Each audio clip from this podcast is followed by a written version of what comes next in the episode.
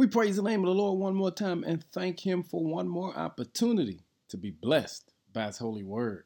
Our word for the day is the proof is in the pudding. Matthew 28 and 19 again says, Therefore go and make disciples of all nations, baptizing them in the name of the Father, the Son, and the Holy Spirit. We've already learned that the beginning of this passage in its original form simply goes like this and as you go. But as you go, do what?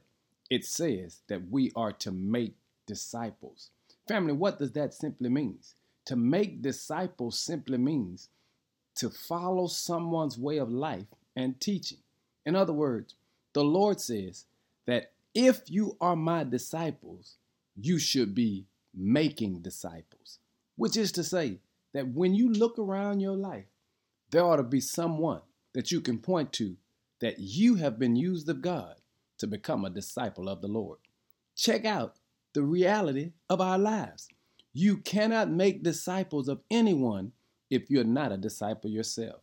You cannot evangelize with them or to them if you are too busy criticizing them. And you cannot win them to the fold of Christ if you are judging them every step of the way. I'm trying to get you to understand the proof is in the pudding. If you are a disciple of Christ, he says, as you go, you ought to make disciples. How do you make disciples? You live a life that brings honor and glory to God before others. And when you do that, others are attracted to the Christ that you have been displaying in your life. Hey, family, the proof is in the pudding.